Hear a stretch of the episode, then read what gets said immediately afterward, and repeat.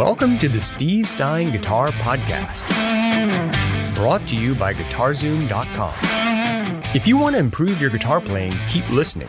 If you want to improve even faster, go to GuitarZoom.com, where you'll find all of Steve's premium courses, masterclasses, and memberships that'll help you quickly and easily improve your playing. Now, here's your host, Steve Stein.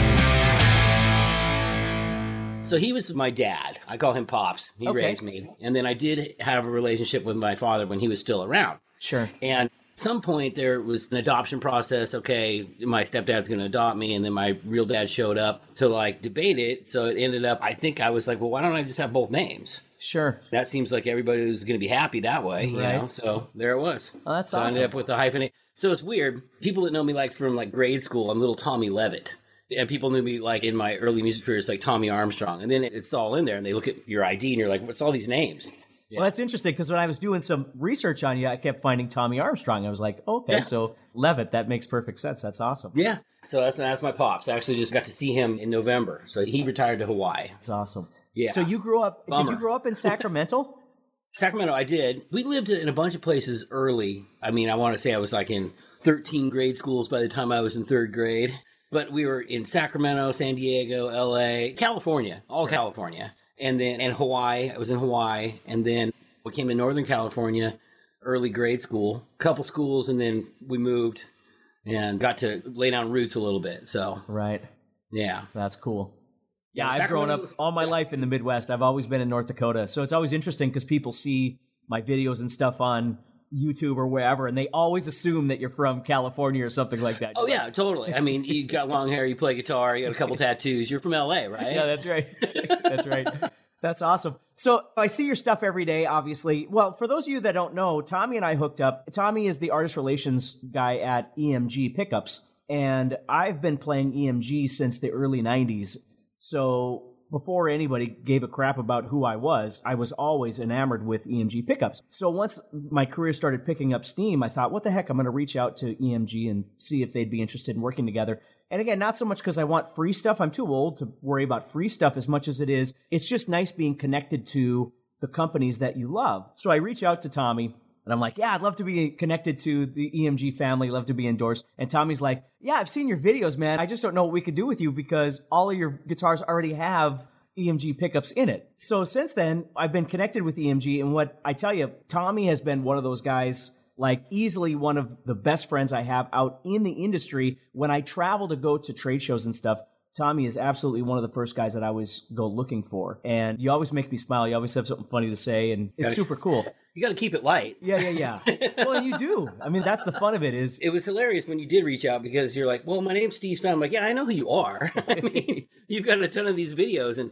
coming from background in music education, it's like, okay, you got to check out all the dude because even though it's all the same information, it's always great to hear somebody else spit out their interpretation or their explanation of any given subject. So I was, I dug your videos because I thought you explained everything just straight up. You didn't go over anybody's head. You didn't dumb it down. You were just like, here's the information. You explained it in a good way. So I think I told you that when I finally met you. I Yes. said, I think I called you the second best guitar teacher I know. you did, yeah.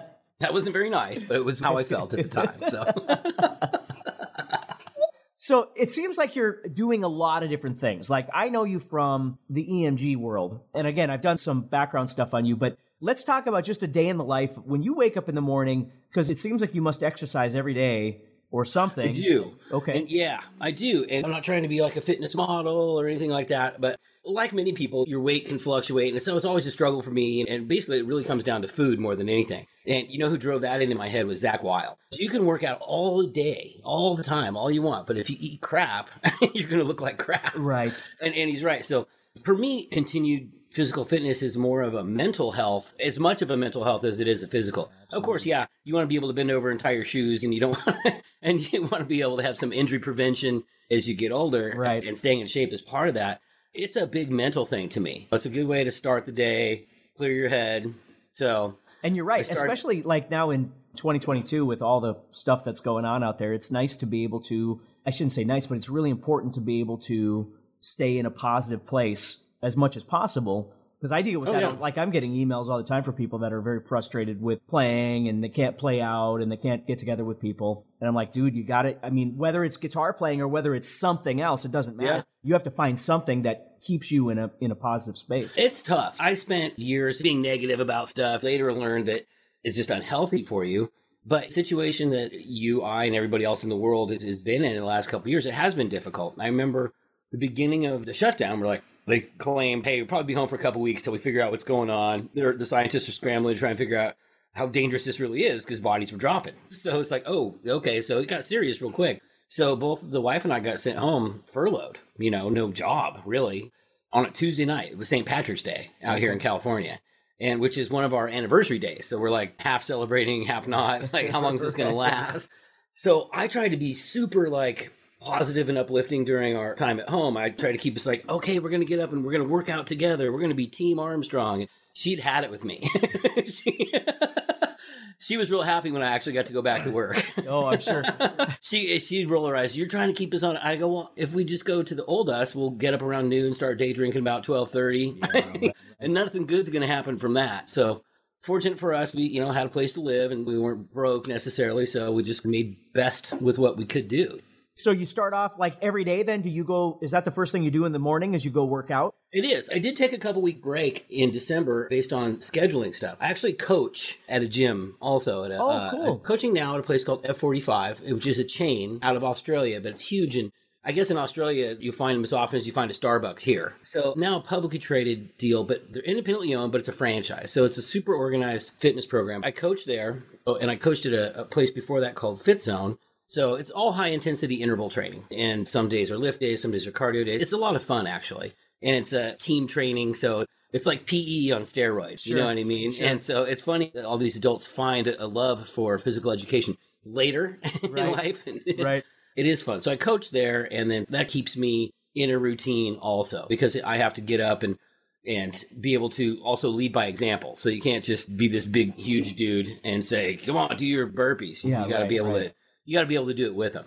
So I've been coaching in fitness four years, and that's basically was the beginning of my later fitness find in life, my rekindled fondness for fitness, and it was all just for mental stability, I think, and keep you out of trouble a little bit. Right. You That's know? awesome. I was always a sprinter in in middle school, high school, that thing, and then when I got to college, I became a long distance runner and would do you know, marathons and half marathons and all that stuff. And when I was playing in bands, when we would travel as a band, we would run, regardless of how much you had to drink the night before. The next morning, you were always up, you know, running eight miles or whatever it might be that we would do. And we did a run across the state of North Dakota. We started in Montana and ran nonstop to the Minnesota border. So, what, 340 miles or something like that. And to raise awareness for child abuse and oh, raise wow. money.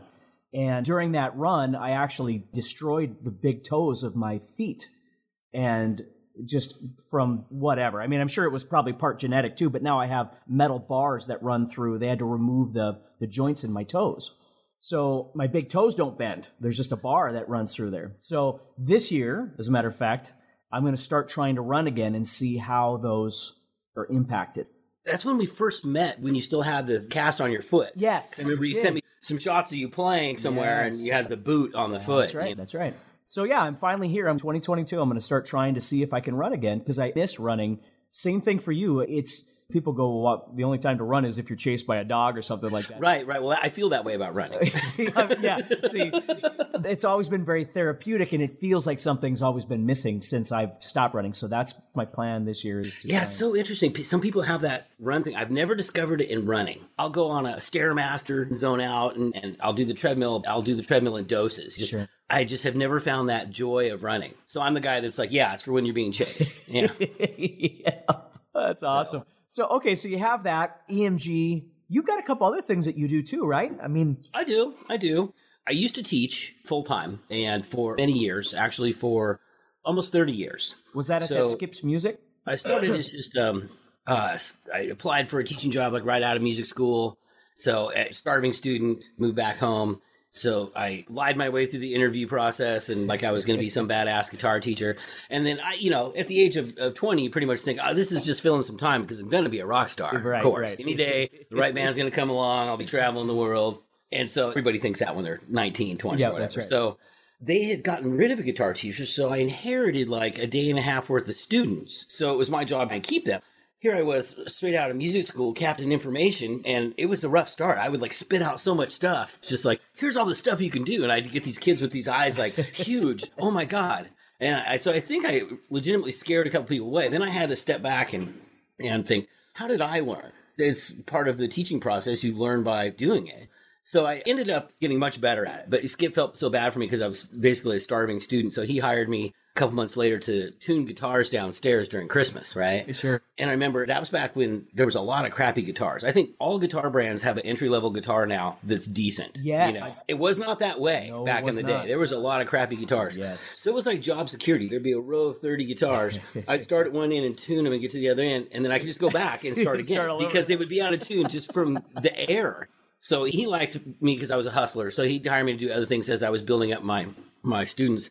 So in my teaching, my early times, I started thinking, okay, I think I need some sort of a system. I need to evaluate each person and treat each person individually. But it's like the thing that turned me off from lessons once when I was younger is I went into this guy and said, here's me, here's how I play. And then each time I come in, he goes, so what do you want to do today? So I thought, shouldn't you be in charge of this? I mean, you're like, I don't go to school and my English teacher doesn't say, so what do you want to do today? Mm-hmm. So that's when I developed, for me, I started developing a program. That went for years of me handwriting everything until uh, I did have a student that used to drive him nuts. He'd sit there and noodle while I was writing out his lesson, and he'd be like, "You need a computer." I go, "Well, computers cost as much as like a Marshall, so I would just buy another Marshall." Right. So- Right. And at that time, I think a PC would have cost a fortune. Computers are much more affordable. Yeah. Back in the you know. Hewlett Packard days, yeah, you'd pay Oh yeah, absolutely. twenty five hundred You know, it went from a computer that was- 289 to the 389 to Yeah. the 489, or you could have this Apple computer that was this big, and you still had to have a floppy disk to put stuff out of it, so you could put. Yeah, it was crazy. But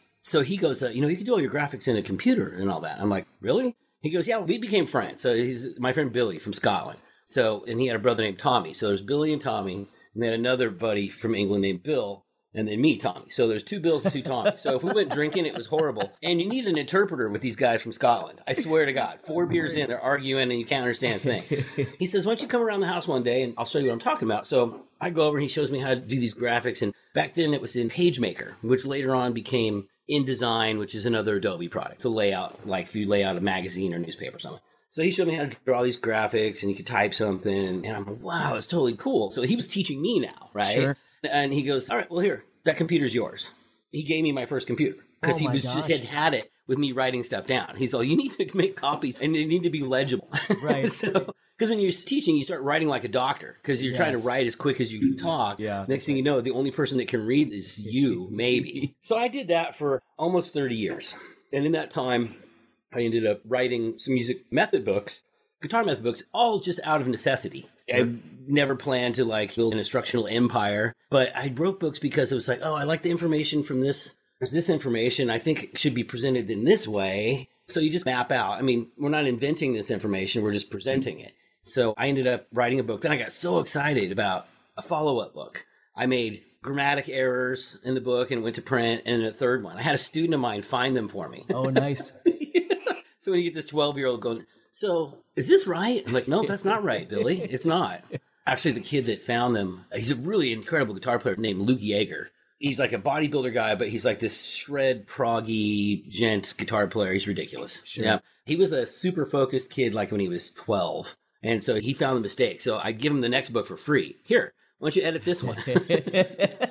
and then I ended up doing five altogether. And right now, I remember going to NAMM with prototype mock up versions of my book in my little backpack. And I was going to go to Hal Leonard and all these guys. So I meet another guy and he go, listen, kid, don't come to us. You're not going to make any money on your book. If you want to make a couple bucks on your book, just put it out yourself. I'm like, considered that, right? I remember going by Mel Bay. Everybody's heard of Mel Bay. So everybody's last name is Bay at the booth. They have their name tags, right? So there's Betty Bay and Rob Bay and Bob Bay. And then I see this old guy sitting in a chair and says Mel Bay. I'm like, oh my God, you're Mel Bay, right? This isn't like 1989 or 90 or something like that. Right. And I'm all, Mel Bay, hey, my name's Tommy. Nice to meet you.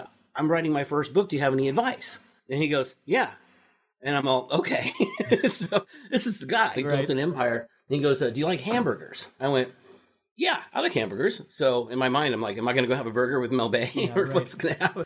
He goes, Good, because that's all you're going to eat. You're going to pack up the trunk of your car with these books and you're going from town to town. So he told me he'd drive to a town. He'd go to a phone booth, right? For you kids out there, that's this thing they used to make phone calls from.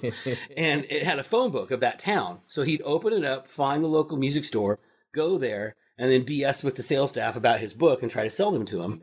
Then he'd find the one hamburger stand in town, buy a hamburger. He slept in his car and then drove to the next town and traveled through the Midwest or whatever doing that. And I was like, wow, that is a lot of work. Yeah, right. And so that was his story. So I, I took the advice of trying to hustle, do it myself. So I just opened my own publishing company, which means I had to find it's like making your own album. You want to see if you can find distribution. Sure. So uh, early, I was able to find distribution company through a friend that I sent mock-up versions. Oh, these are the books. They're just they're bestseller in my town of blah blah blah or whatever. And and uh, these guys went, yeah, I really like the book. We'll take two thousand.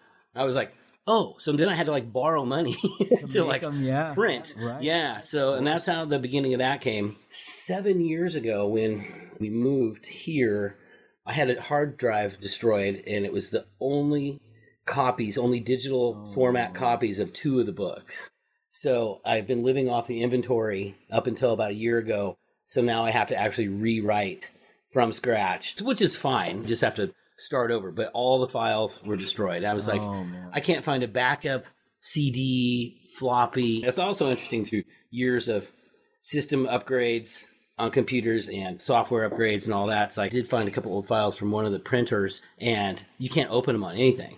It's funny because now we live in this world where, you know, like for me, when I'm making a video, if I'm doing a three cam shot, they're all 4K.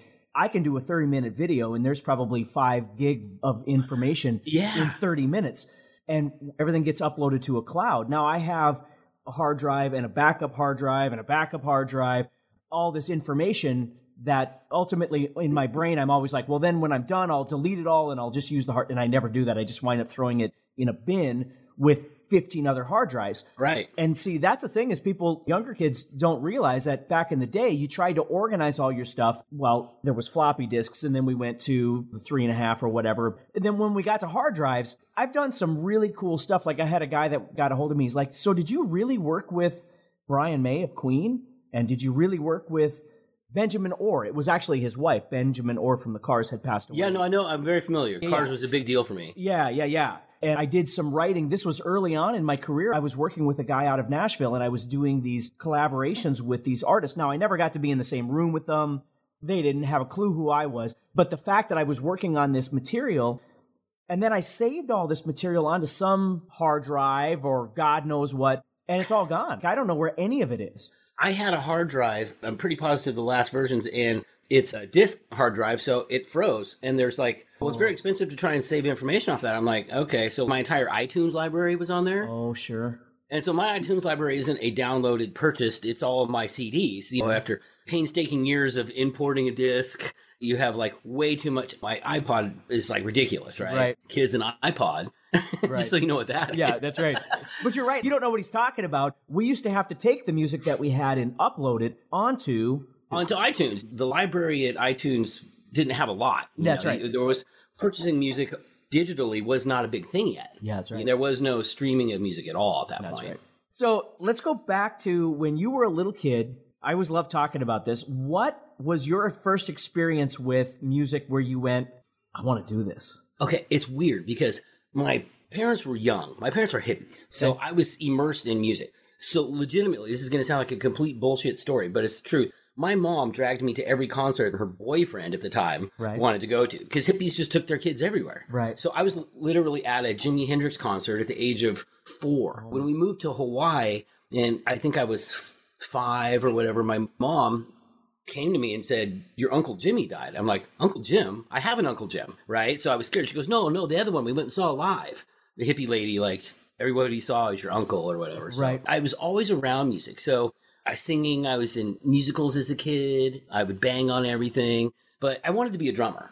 I legitimately wanted to be a drummer. So that music is your parents' identity. And then you start discovering your own music, right? Right. And stuff that maybe was like, oh, I want to hear this Kiss record. My parents hated Kiss, you know? Right, right. so I was like, these guys are the greatest thing ever. So I wanted to be a drummer at first. So I, I reached out to the folks and said, hey, you know, what about drums? And it's like laughter never stopped? Right. They're like, drums, those are expensive and loud. So Right, they gave me a guitar. And and they gave me this steel string guitar, acoustic guitar that the strings are like literally like inches off the fretboard. You couldn't make a note sound like a, anything on that. Yep. It didn't matter who you were. You could be Al Di Meola and you couldn't play this thing, right? So that was frustrating. And then the neighbor guy, who was an auto mechanic, came over and showed me how to tune it, right? By ear and matching the notes. And then I'm like, okay. And then he put it out of tune and handed it to me and says, now you try. Right. like- so uh, that guitar sat in the corner of my room for the next, I don't know, two years, right? Yep. So I was into Kiss, and then I liked. But you start picking your players. It was like Ace Frehley's totally cool. He's from outer space. Of course, he's cool. It's the reason I play guitar. yeah. And then I met this kid a couple years later down the street, and he said, "Oh, you got a guitar?" So he like tuned up my guitar and started playing this like rock and roll thing. I was like, "Oh, so it's possible?" Because at that point, I just figured, all right, these guys are from an alien nation of some sort. They have some special talent. Guitar is just not a possible thing. That is a huge revelation when you Yeah. realize that that there are elements of whatever that is that you can actually do. Oh yeah, and I just had to see somebody like my age, like two feet from me, do it. I was like, oh. So then I go to my folks. I'm like, okay, I, I want to do this. I want to learn to, to play this. So again, now it came down to like one of my mom's friends, right? Right, right. it was going to show me a couple chords. I bought this Kiss book. So music books at that point were horrible. They were probably tuned down. This wasn't tuned down. Yep. It had the open chords, little chord stamps written Yep, the above, like charts, this, yep. you know. So you had to like phonic. Maybe the chord changes over that word you know and so then i just had to start searching out other kids that played guitar right so by then I, I now i'm in junior high and i got a guitar and I, I'm, I'm horrible at it i can play like two parts of two things you know and then i start meeting other kids that can play Right. again so i'm like okay so I became friends. Like, well, how did you do that? Then I'd learn something, and if I learned something from this kid, I'd show that kid. So it became like this exchange program Yep. between friends. And then everybody's got that one kid you meet in school who could play anything, right? so that was never me. But I would end up being friends with these guys, right? Right. And so I played guitar, but it wasn't serious. And there was other kids that were more serious, and it was just a thing I did. Then for some reason, like in the beginning of high school, I got super serious. 15 probably, which is Right. kind of a late start because there's other 15 year olds that were already playing on albums. Right, right. But in, in my little world, it seemed like a reasonable start. So I just became obsessed. And we didn't have resources like you do now. I finally had a student one day go, Well, it's easier for us than it was for you. I went, Thank you. and he goes, I mean, practically right now, you could look up your favorite song and that guitar player will be online teaching you the song he wrote. It's legitimately. But back then, you're going to listen to the record, you're going to move the needle back, listen to it again. And then cassette tapes came out. So you. yeah. Stretch the on it. tape out so it wasn't in pitch anymore. Yeah, and yeah, I remember a buddy of mine manipulated his so it was down, it was slow just a little bit, so it was like a minor third off, right? Sure. so you'd have to learn it here and then move it back yeah. and my buddy's like, "Oh, if you want to learn Yngwie, you stack coins on the inside of the album, right? So it slows it down just a little because you didn't want to go from thirty-three and a third all the way down to sixteen or whatever the hell it was, Right. and then again, I'd meet other kids that were like, "Oh, I figured it out." I'm like, "You figured it out? What do you mean you figured it out?"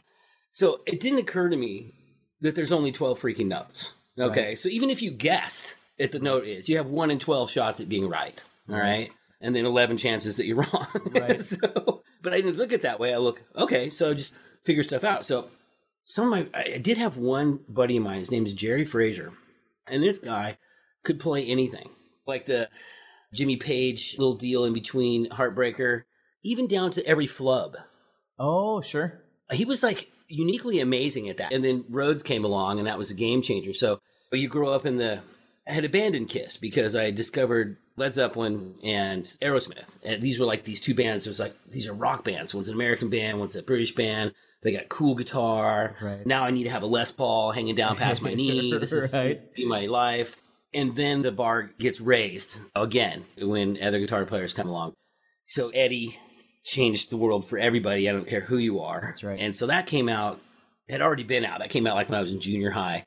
So we're learning everybody else's licks on our way up to that. Right. And then we're going, okay, we'd already listened to all the stuff our parents listened to. I'd already tried to learn a bunch of Clapton. I already done all that. So now it's the new stuff. So being an 80s kid, it was cool because you were waiting for these records to come out so you could go get it and learn it. When's the next Priest record? When's the next Maiden record? That was funny when So uh, you reached out to me about that Maiden tune. I'm like, I cut my teeth on the first couple of Maiden records, right? And then I just became a huge fan and started writing my own music. And you're like, hey, let's do this song. I'm like, oh, yeah, I've heard that song a million times. I've never played that song. I actually had to learn that song.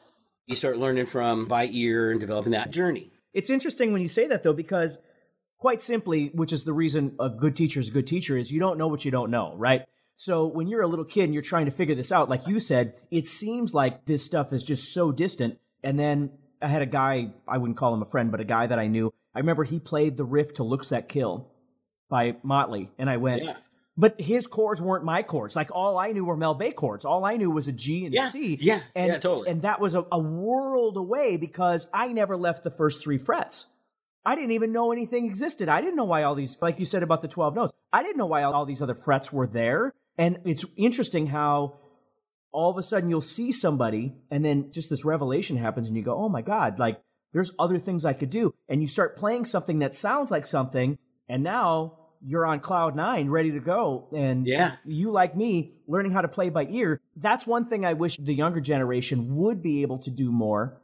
But they have all these facilities around them. You Yeah, YouTube, and if you do don't it. start trying to figure it out by ear, you're doing yourself a, disservice. You know what I mean? Because you're not going to be able to reason through things without referencing something online. you know? Absolutely. So literally, it's the same thing too. It's like you need to go cut your teeth in a cover band and play a bunch of sh- shitty parties. Yep. Sorry, you just Yep. do. You're going to have to learn how to play with people and outside of the machine. Yep. And figure some stuff out by ear. You know, you're going to figure out some stuff wrong. I mean, as a kid, you learn to play a bunch of songs and you think you got it, and then as later on as an adult, you go back to learn that play that song. You're like, oh, I played it completely wrong when I was 14 or 15. That's right. And what's interesting about that is, to be honest, because this is a discussion that I have a lot with people, is in my mind, because we did grow up the way we did, it doesn't matter to me whether it's exact or not. It's never bothered me. Like, I remember going back, I was playing in a band a few years ago where we were doing Tooth and Nail by Dokken, and I hadn't done that song in a while. And I found a video of Lynch doing Tooth and Nail. He was teaching it, and I'm like, oh, cool. So I'll just learn it from Lynch.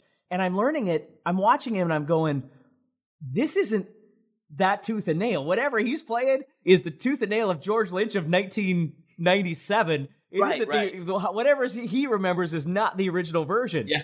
So even he didn't remember how he originally did it. George is always notorious for kind of evolving a song as it goes. You know what I mean? Where other guys, if it was a Rhoads tune, the guitar riff was the same. There Right. are some songs he'd take liberties with solos, but otherwise, this is it. And other guys like Zeppelin, it, Right. the song will never be the same way Right, twice. And then, yeah, so Lynch, I always dug seeing them because it'd be like a little different. The, That's the solo or the guitar part or whatever. So he's such a stud. dude. Yeah. I mean, that was a big guy for all of us in the late 80s. Yeah, one of my favorites, absolutely. And Yeah, that was absolutely. the thing was you either, for us growing up the way we did, you did the best to learn the song as best you can, and mm-hmm, then yeah. you would take the liberties on top of that to do whatever it is you do, and that's kind of who you become. I think that's how you become a player. one million percent agree with you. Where now Yeah. people are, well, you got to play it exact. Well, then you're missing out on all those other things because, like you, like me, you're sitting there learning these songs. Like I remember learning Dio and Ozzy and Iron Maiden. I didn't know anything about theory, but I'm thinking everything is like one three five or three five seven or five seven nine. There was always this whole step motion to the song. So when I was going to learn a Scorpions tune, I already knew going in Oh, absolutely. it was going to be that Yeah. shape. Absolutely. It became like this shape game. Yes, You just had did the band tune down a half step, or were they normal? that's right.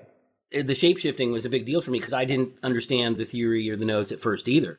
I could write songs and I could figure out my version of songs. And I remember being in a band with this drummer friend of mine. He uh, horn player, so he knew all the theory f- from studying at school and all this kind of stuff. So Sure. when I was trying to get into music school, I did my audition tape and I get the little packet for your theory test. I'm like, oh my god, I'm screwed. I don't know any of this. So I would ask him all. So how do you build a harmonic minor scale starting on C? and he would tell me the notes, and I would fill it in and send it to school, and I got accepted. And then when we get to school, they retest you anyway, so you're screwed, Oh, right? sure, sure.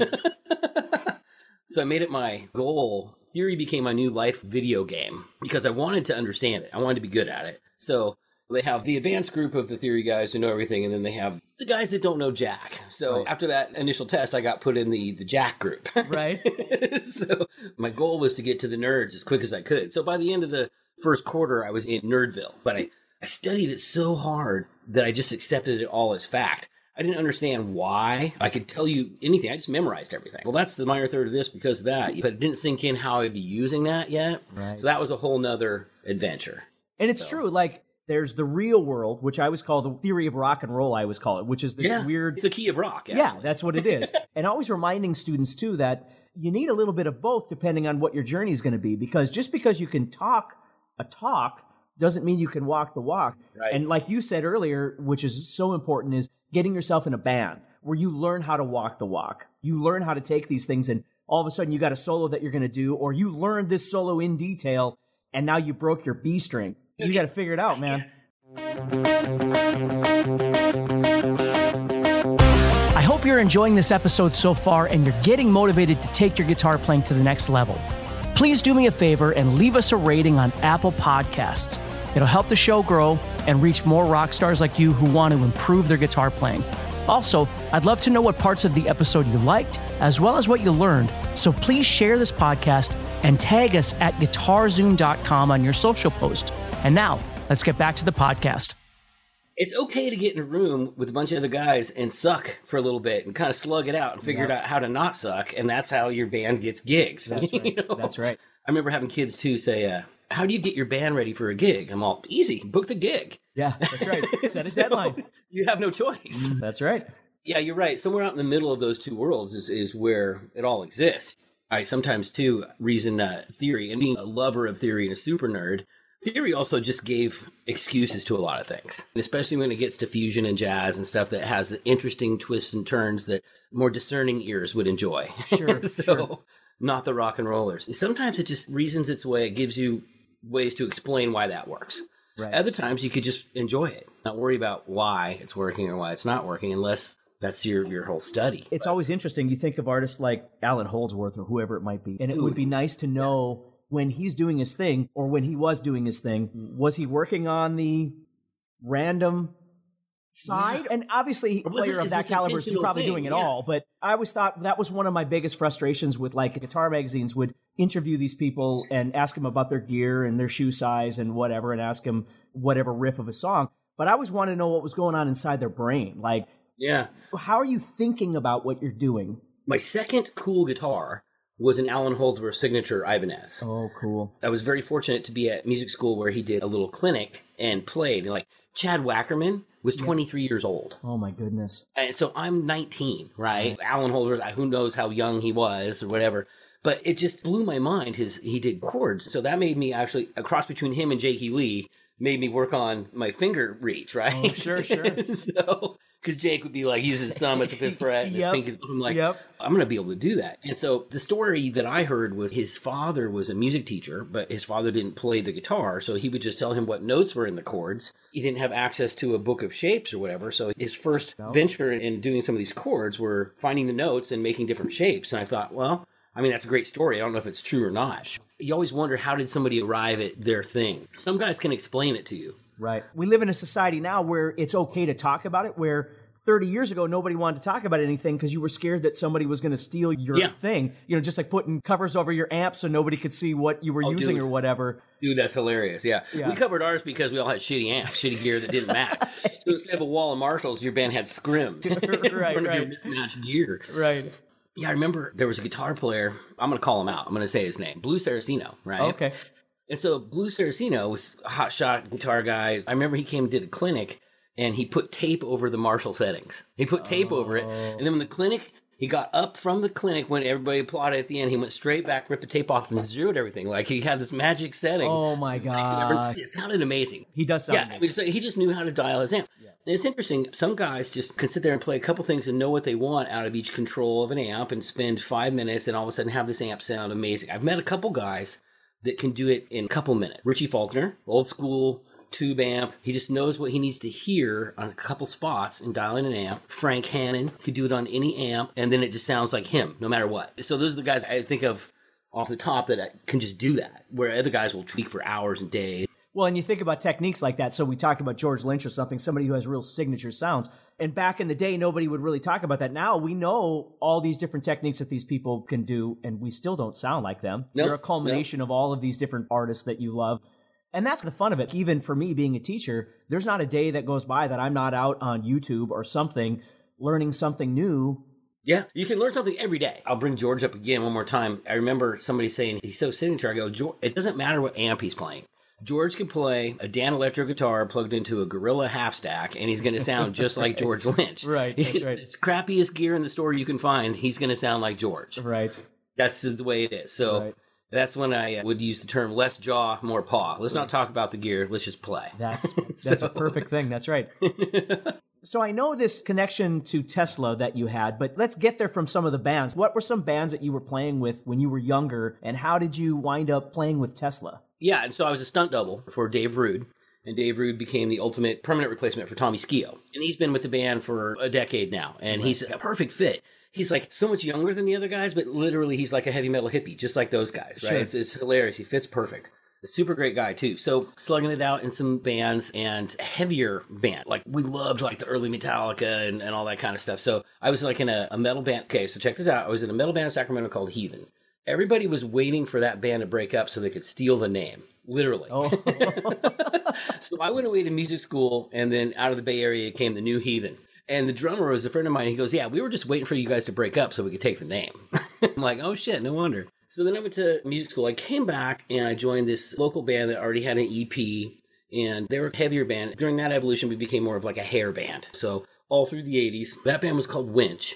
And that band had two different record deals and got shelved twice. And I tried to explain to a kid what that was. I, back in the day, these labels would sign a dozen bands and throw a bunch of money at production and publishing deal and all this kind of stuff. And then they would decide when they heard all the records which ones were actually going to get released and which ones they were going to market and which ones they were going to shelf. So taking a write off of a couple hundred grand by shelving a few bands was no big deal to them, but it would ruin a band's career. That's right. Because you also were locked into the right material that you recorded. So you'd have to make sure that you kept the rights to your tunes and you could go re-record them somewhere else. So we did an album, recorded at Hollywood Sound, which was this amazing studio. Like Sly and the Family Stone had done stuff there, Fleetwood Mac. I mean, just like the history of this 70s wood looking studio, right? Sure.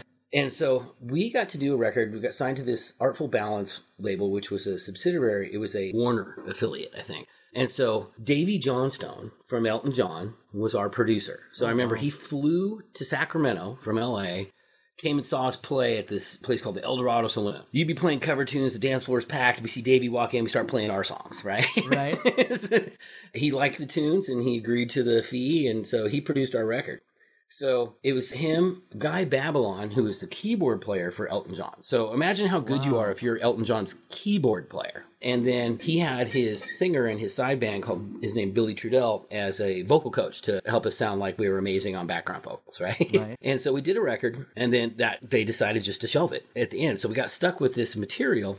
A couple years later, the studio calls us goes, "Hey." These two inch tapes are still here. Nobody paid the final bill. Do you guys want to buy the tapes? We're like, no, we don't have any money. right. And they go, well, we're starting a production company. So what do you think about coming down and doing a demo? And let's see what happens. So we went down, did basically like live demos of uh, a bunch of new material. They liked some things about it, and they go, what they didn't like, they told us. So we actually decided to make some personnel changes at that point. So there was two bands in the town that were both had been seen by a bunch of labels and rejected by a bunch of labels, right? We stole the rhythm section from that band and put them in the our band, which had two guitars and a vocals, and became this band called Sour Milk Sea. And we actually wrote, it sounded like five different bands, wrote five different ways. So literally it was like that post, it's like the post 80s thing. Grunge had already ruined rock and roll for everybody or changed the landscape permanently. Sure. So you couldn't dress up to play anymore. You had to look like you just got off work. Right. That was how you put- went to Right. a show. Right.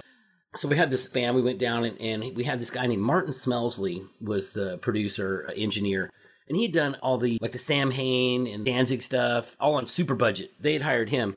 So we actually stayed at his house. We stayed at like my brother-in-law's house. We slept on whatever floor we could. We recorded a whole nother record, which I was really happy with. And then this production company mixed it kind of funny and shopped a couple of tunes and didn't get what they wanted, so they just cut us loose. That kind of took the wind out of everybody's sails. We got back home. Everybody's like, "Oh, it's your fault. It's your fault." We all went our separate ways. Right. I was going to get into a solo thing at that point. I had done three little solo tapes, instrumental stuff, and I just did one each year at Christmas. They were Christmas songs, but they weren't real Christmas songs. They were my Christmas songs. So we had like Dashing Through the Mall, stuff like that, right? Right. so Slim Fast Santa. I recorded those. And so I was like, okay, maybe I'll just open a little recording studio, right? So I started recording other bands and trying to get good on that side of the board. In that, I discovered a love for this industrial thing. I was obsessed with the first Nine Inch Nails record. So I started recording me banging on stuff, not realizing that I needed samplers and so a buddy of mine, we started writing together. We became a band called Hurt. It was just the two of us. We were a duo. Well, we were going to take turns singing and take turns playing guitar. Well, it was interesting because I'm the guitar guy and he's a guitar guy.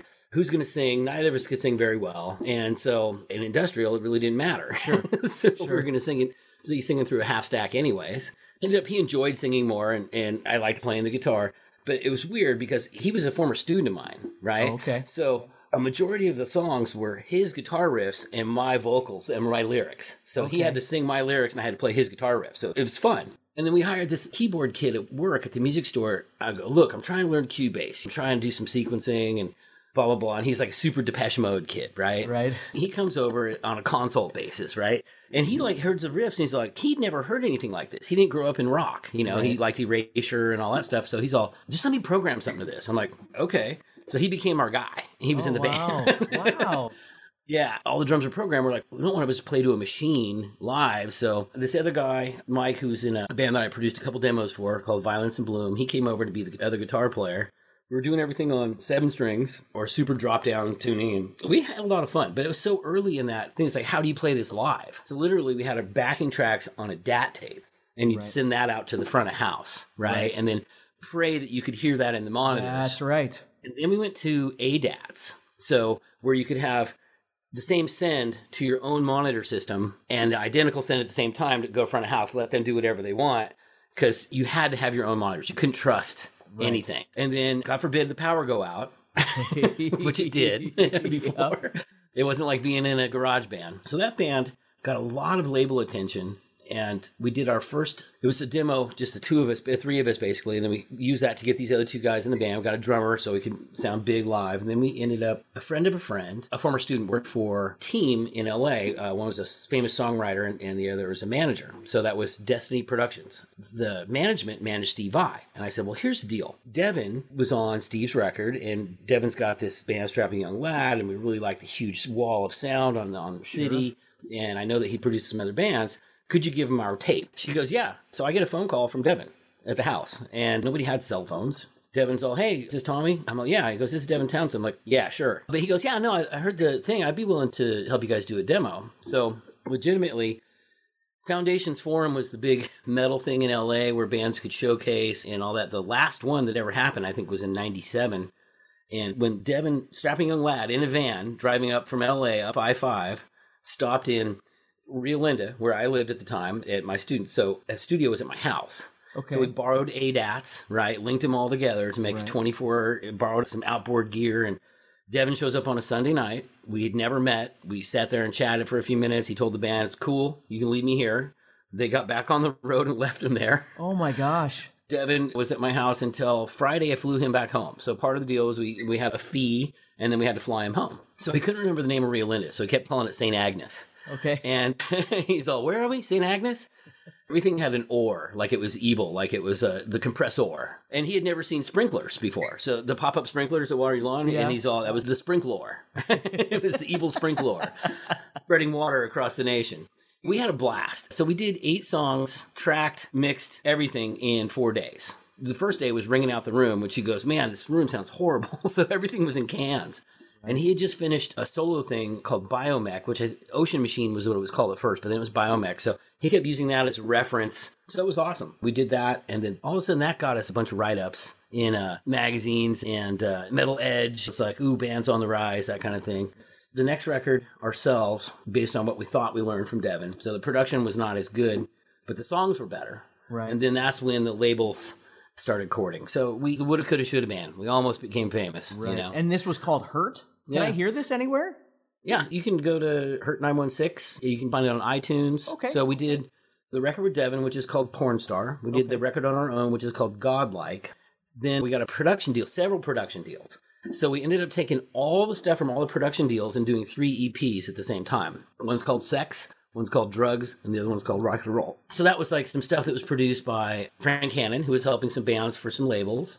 And Frank and I just knew each other from scene. We'd never really hung out, but he liked it. so it was really cool to do that. We got signed to a production deal, 3030, and then some other stuff. So those three became a collection of that.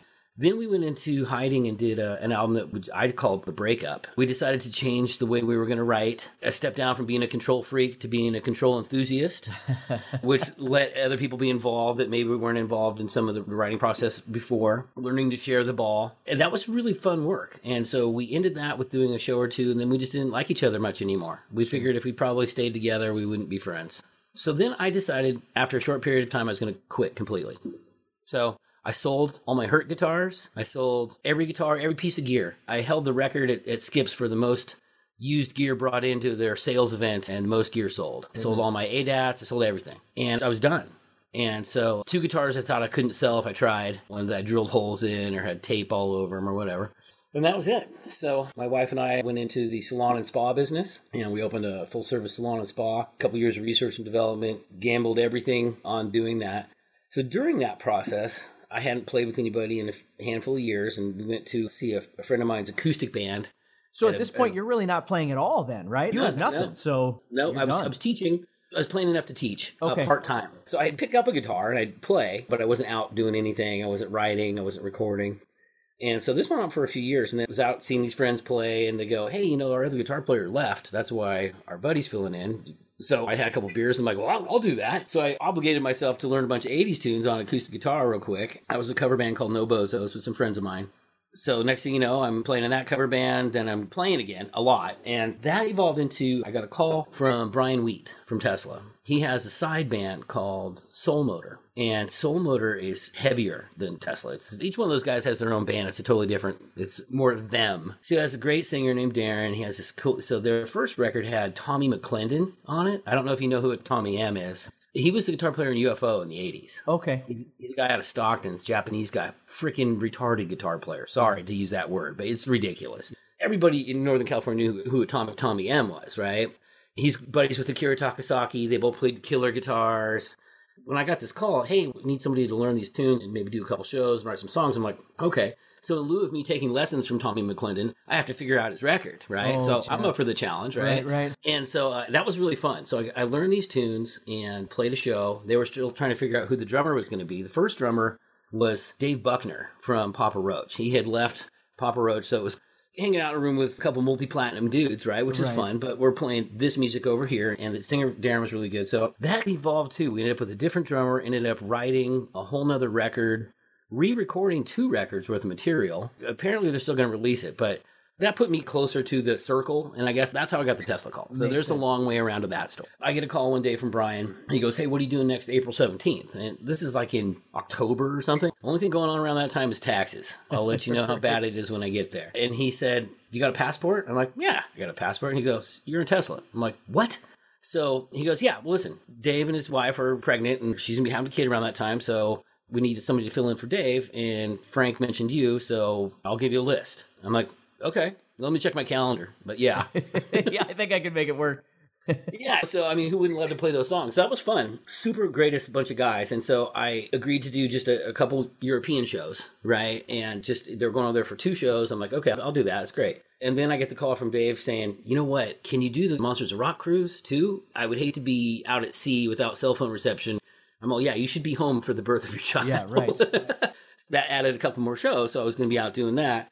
So we were out on the road doing a little soul motor run in between these two things. But the cruise ship was my first show with those guys. And in preparing for that, they neglected to tell me at first, oh, by the way, one of the shows on that ship is the acoustic show, the five man acoustic jam. I'm like, oh, yeah, you guys famous for that. Okay. That would make sense. Yeah, well, some of the songs are different arrangements and different keys, but all right, we'll see you out there.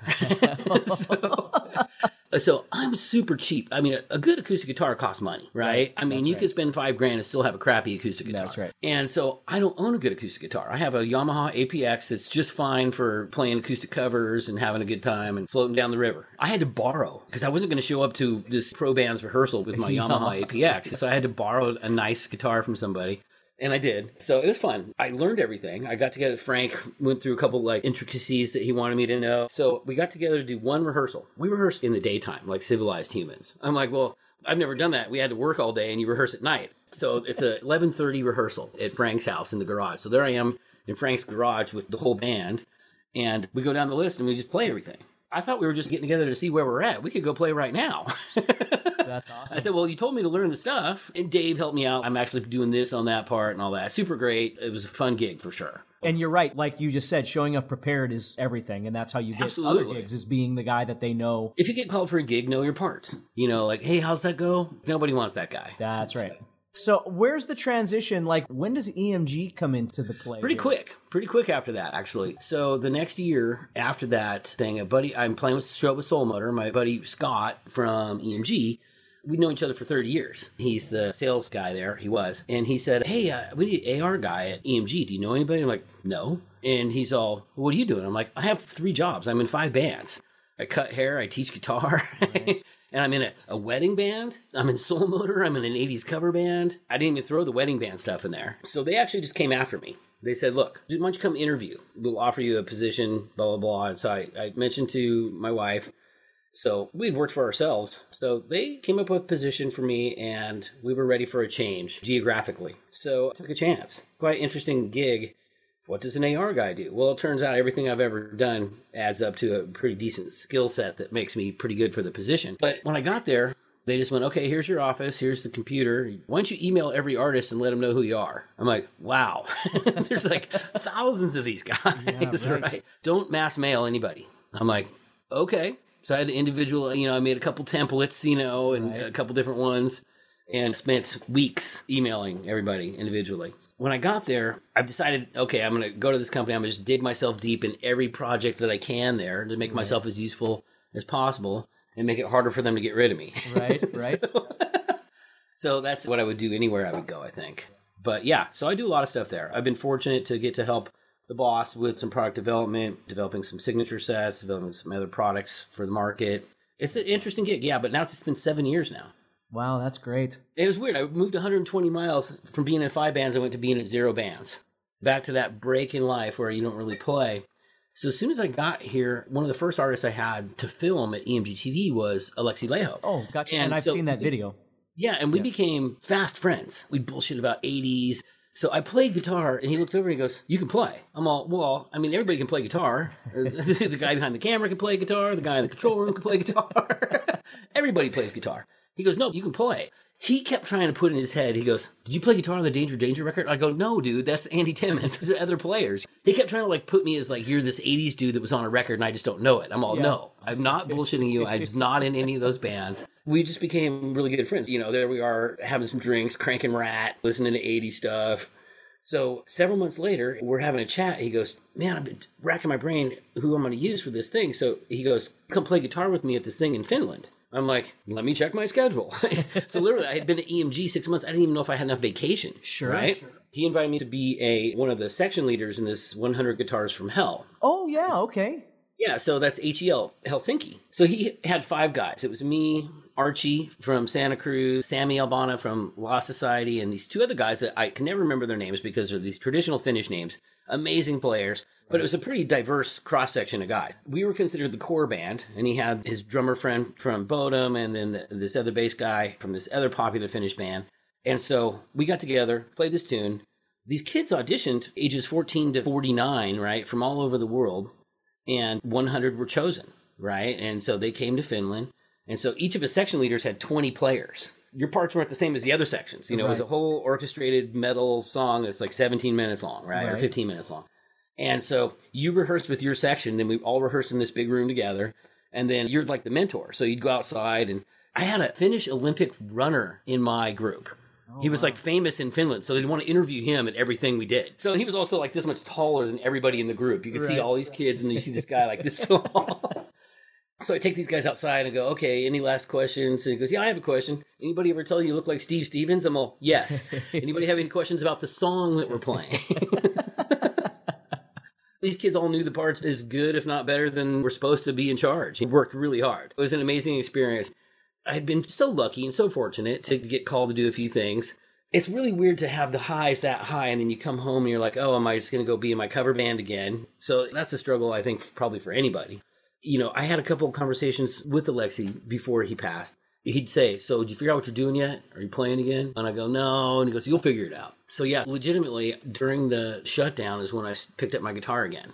I'd pick it up at work, I'd do things. So during the shutdown, I started teaching a few people again, just online. And then I had been invited to do a couple collaborations, so it forced me to have to play again. Literally, I was back in one of those breaks where I just set it all down and I played only for work purposes and not for fun anymore. So, which is a drag. It's a drag to lose that element of fun so you have to go, well, why did I pick this thing up in the first place? And I remember people go, oh, oh, I picked it up so I could be in a band and get chicks. That was never it. I just thought these bands were like the coolest thing ever and being able to play songs. And then once the first time you ever get in a room with people and played, I remember the first time I ever played with a drummer, I was like, you couldn't have smacked that smile off my face. Right. With all the power in the world. There was no way. I was just like, it was the biggest charge. You know what I mean? So you have to remember those things, you know, to keep right. yourself engaged. Well, and it's funny too because when you've been doing a lot of stuff, you forget about those things. I did a clinic, a three day clinic out in Nashville before COVID, the whole COVID thing. And there were like 50 people that we had reserved to show up for this three day event. So they all come in, and I said, okay, by the end of the three days, what's going to happen is we are all going to be playing together. And then you could see people just panic going, oh my God. I... So it was a Friday, Saturday, Sunday, and it was Sunday afternoon or Sunday morning where we were going to play together. So, you know, I'm doing my whole normal talking thing with everybody and then answering questions. But then when I would get off the stage, the first thing people would do is go, I don't know what to do. I don't want to do this. I'm really nervous. And we spent that Sunday. I said, here's what's going to happen is if you have any ability at all to do something else, like if you play drums or you can sing, what we're going to do is we're just going to pick some songs and we're going to get together and we're going to go up there and just start playing together. And it started off a little slow. You know, I'd play bass or I'd play drums and then somebody would come up and try and sing. And once about 30 minutes into this thing, you could see these people, and all of them are 30 to 60 years old, right? And all of a sudden they're getting in together in groups going, Hey, I'll sing on your song if you play guitar on my song. And I had to close this thing down at five in the afternoon and they were still trying to go. And I'm like, no, no, no, they're going to charge us for another day if I don't. Right, we got to go. Yeah, we got to go. it's always been f- uh, fascinating to me how people think they have to be at some level before they can be ready to play with other people. Yeah. You can convince them that it isn't. I mean, I'm not saying that it isn't about that because you and I both struggle, I'm sure, with perfectionism on multiple levels of things. But if you can get them to get together and play together and have some fun, all of a sudden they start realizing that you don't have to be the next Randy Rhoads or you don't have to be the next Yngwie Malmsteen unless that's what you want to do with your life. Yeah, being a teacher for years too is getting people just to play with other people, and then once they do, it's they're off to the races. That's which right. is great. It's so fun. You know what I mean? Of course, it's scary. You know, especially if there's other people watching. But I mean, get together with your friends and play, make some noise. Yeah, it's like that's make right. some people mad. Do it. That's it. right. Well, and the fun thing is, is if once you start playing, you realize that when you're on stage and things are that loud, Yeah. everything doesn't have to be as perfect as you thought it was. I always tell people when I was growing up, you know, I started playing in 1983, so I was growing up in the time of Satriani and Vai and Eddie Van Halen and all this Oh, stuff. the bar so was very high. the bar Very was high. impossibly high. So you're practicing 10 hours a day going, well, that's what I got to be. And then you get out in a band and start playing and you start going, how come everybody else isn't, their bar wasn't that high? The bar for guitar at that point was very high. I remember getting to music school. I went to MI in 1985. So I get there and they're like, "Hey, have you met this? Have you seen this kid play? He just graduated. He's going to be teaching some classes here. His name's Paul Gilbert." I'm like, "No, I haven't seen him." Right? Holy crap! this is where you start meeting kids that are younger than you that have been playing. They put in the hours. You know, that was another lesson to learn early too. It's like you meet a kid about the same age or younger than you, and his ability is beyond you. It's like, okay, well, he played four hours a day for two years, and you played one hour a day for a year. It's the hour. You got to put in the time, and that time can be done in different ways. I remember the first week of music school, they call it the trout look because you walk around with your mouth open. it's like, All the talent. God, I, I can't imagine. dude, yeah, this kid in my class, Danny Gill, amazing guitar player. I, I'm I surprised Danny, more yeah. people don't know. Do you know who Danny is? Yeah, he's a badass. I used to sit and watch him and Paul like battle it out over jam over a journey. He took lessons from some dude named Joe Satriani we, we hadn't heard of yet. Joe hadn't really hit yet. He Right, was, right. He was playing in a breakup song. Oh, Greg Kihn. Yeah, he was playing a Greg Kihn, Yep. and he was a Bay Area guy. And so I remember the first time I heard his record, I heard Not of This Earth like in 86 or 87, whenever it came out. And a drummer turned me onto it. He's like, Have you heard of this guy? I'm like, No. So he gives me a cassette tape, and I was just like, Again, back to the Trout look. That was a freaking great record, though. Yes. First record. Yes. Totally Yeah. agree. Well, thanks, man. I don't want to take up your whole day here, but I Thanks for having. We I see we could bullshit all day. I know that's that's the thing is you get on these things and you keep going. But yeah, I thank you so much for taking your time today and hanging out with me. And Oh, absolutely. I, hopefully, this is some usable material. Cool. I don't know what people look for in podcasts. I haven't. I just enjoy talking to people and let people in on my world of talking to you like we would if we were sitting around together anyway. Awesome. Yeah.